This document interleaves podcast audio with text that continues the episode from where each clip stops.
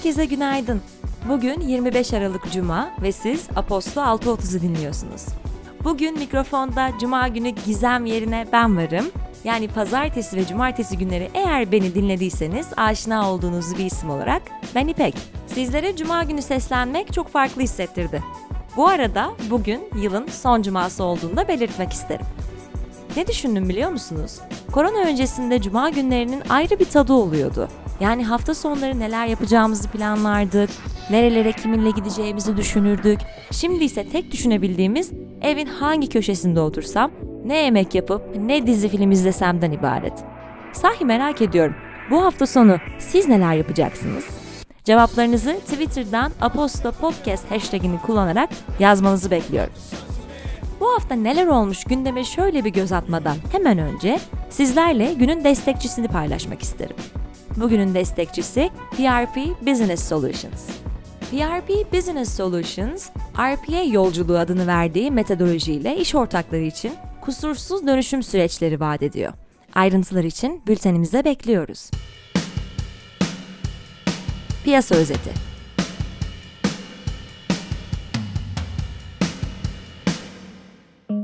Türkiye Cumhuriyeti Merkez Bankası, yılın son para politikası kurulu toplantısında politika faizini 200 bas puan artırarak %17'ye çıkardı. Bloomberg anketine göre medyan beklenti faizin 150 bas puan artışla %16,50'ye çıkarılması yönündeydi. Karar öncesinde dolar karşısında yatay seyreden lira, faiz artırmanın ardından değer kazandı, BIST 100 endeksi de yükselişe geçti. Avrupa Birliği ve Birleşik Krallık aylar süren müzakereler sonucunda Brexit sonrasında iki bölge arasındaki ticari ilişkileri düzenleyecek olan anlaşma üzerinde uzlaştı. Anlaşma haberlerinin ardından İngiliz sterlini ABD doları karşısında %0,5 değer kazanarak 1,36'ya yükseldi ve Mayıs 2018'den bu yana görülen en yüksek seviyeye geldi. Birleşik Krallık Başbakanı Boris Johnson, bazı zamanlarda tartışmalar kızgınlaşsa da anlaşmanın tüm Avrupa için iyi olduğuna inandığını söyledi. Birleşik Krallık, AB ile sıfır gümrük vergisi ve sıfır kotaları temel alan bir ticaret anlaşması imzalayan ilk ülke oldu. ABD Ticaret Bakanlığı verilerine göre ülkenin ekonomik büyümesindeki en büyük etken olan tüketici harcamaları Kasım ayında %0,4 geriledi. Bu, Nisan ayından bu yana görülen ilk gerileme oldu. Kişisel gelirlerde ise %1,1'lik düşüş görüldü. İşletmelere maaş koruma programı kapsamında verilen kredilerdeki düşüş ve bu yılın başlarında federal hükümetin yürürlüğe koyduğu diğer ücret yardımı programlarının sona ermesi, kişisel gelirlerin düşmesine ve harcamaların azalmasına sebep oldu. İş Dünyası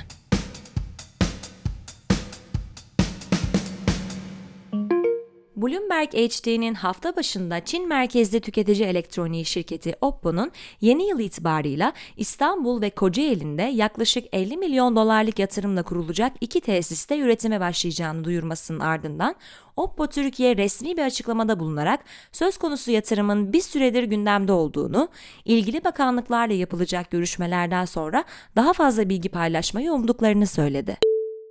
Oppo Türkiye Genel Müdürü Joe Wigan da yatırım kararını şirketin Türkiye'deki büyümesine paralel olarak aldıklarını belirtti. Ekim 2019'da paylaşımlı yolculuk şirketi Uber'e getirilen erişim engeli, İstinaf Mahkemesi'nin kararıyla kaldırıldı. Bu karar sonucunda Uber, taksi ürünüyle Türkiye'de tekrardan faaliyet gösterebilecek. Taksici dernekleri ve birlikleri geçtiğimiz yıl Uber'in pazarda haksız rekabete yol açtığı gerekçesiyle şirkete dava açmış, alt mahkeme kararı sonucunda şirketin Türkiye'deki tüm faaliyetleri sonlandırılmış ve uygulamalarına erişim engeli getirilmişti.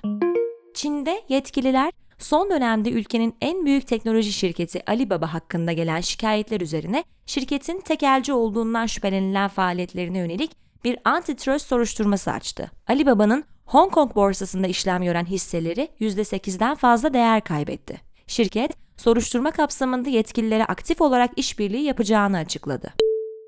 Alibaba'nın iştiraklerinden biri olan finansal teknoloji şirketi Ant Group'un halka arzı geçtiğimiz ay başında yetkililer tarafından durdurulmuştu. Ant, dün yetkililerden bir toplantı daveti aldığını ve tüm yasal düzenlemelere sıkı bir şekilde uyacağını açıkladı. Teknoloji ve Startup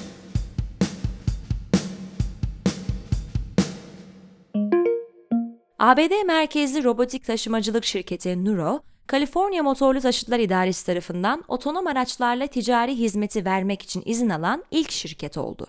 Yakın zamanda Toyota Prius araçlarının tamamen otonom modda kullanılmasıyla teslimat yapmaya başlayacak olan Nuro, daha sonra kendi özel tasarımı olan elektrikli R2 araçlarla yola devam edecek.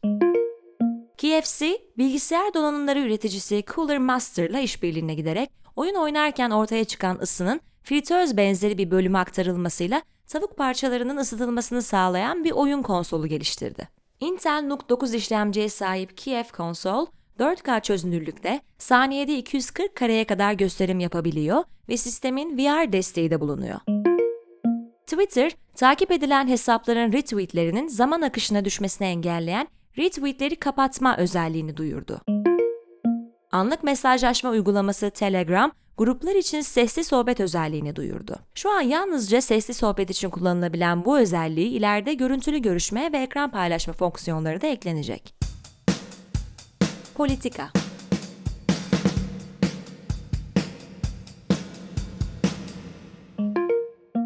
Sağlık Bakanı Fahrettin Koca, Çin'den gelecek COVID-19 aşılarının pazarı pazartesiye bağlayan gece yola çıkacağını, ilk aşamada 9 milyon kişinin aşı olacağını ve aşının Türk insanında etkili ve güvenilir olduğundan emin olunduğunu açıkladı. Bununla birlikte Koca, Mart sonuna kadar Türkiye'ye 4,5 milyon doz Pfizer-BioNTech aşısı getirileceğini de belirtti.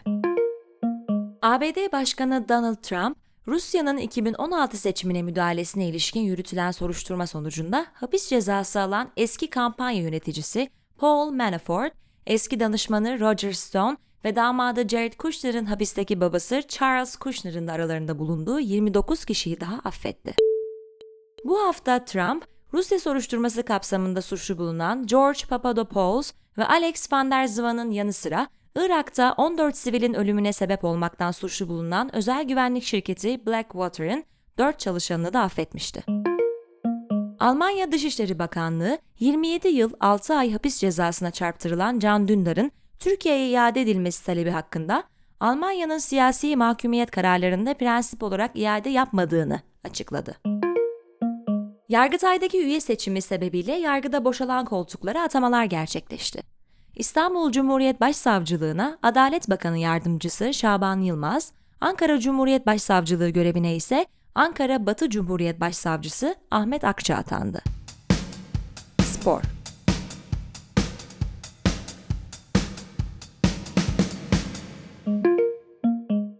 NBA'de geçtiğimiz sezon yılın çaylağı seçilen Ja Morant, yeni sezonun ilk maçında San Antonio Spurs karşısında 44 sayı kaydetti. Memphis Grizzlies forması giyen 21 yaşındaki oyuncu, açılış maçında 40 sayı barajını geçen en genç NBA oyuncusu oldu ve Shaquille O'Neal'a ait 27 yıllık rekoru kırdı. Formula 1 internet sitesinde ve sosyal medya hesaplarında yapılan oylamada Türkiye Grand Prix'si yılın en iyi yarışı seçildi. Financial Times'ın haberine göre Formula 1, yarışların çevrim içi yayınlanması konusunda Amazon ile görüşmeler gerçekleştiriyor. Dünün ve bugünün öne çıkan karşılaşmaların sonuçları için sizi bültenimize bekliyoruz. Günün hikayesi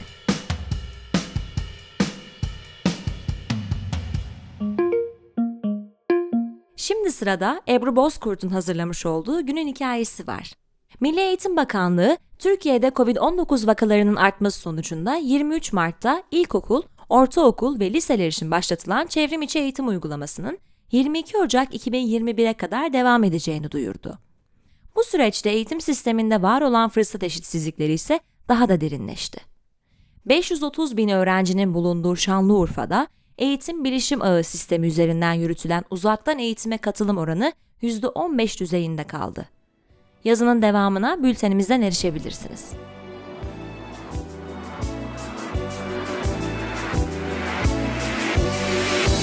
Evet, bugün de sizlerle gündemde neler olmuş çeşitli başlıklarımızla paylaştık. Sizlere harika bir hafta sonu diliyorum. Yayının başında bahsettiğim gibi hafta sonları eskisi gibi canlı geçmese de bir şekilde geçiyor ve hala deşarj olmamız için çok iyi bir yöntem. Belki de bir daha asla kendimizle bu kadar çok kalabileceğimiz bir dönem olmayacak ve belki de buna odaklanıp biraz tadını çıkarmalıyız. Ayrıca yılın son günlerini geçirirken yeni yıl için biraz daha umutlu olmalıyız diye düşünerek sabırsızlıkla 2021'in gelmesini bekliyorum. Evet sevgili Apostol 630 dinleyicileri. Mikrofonda ben İpek ve pazartesi günü tekrar görüşünceye dek hoşçakalın.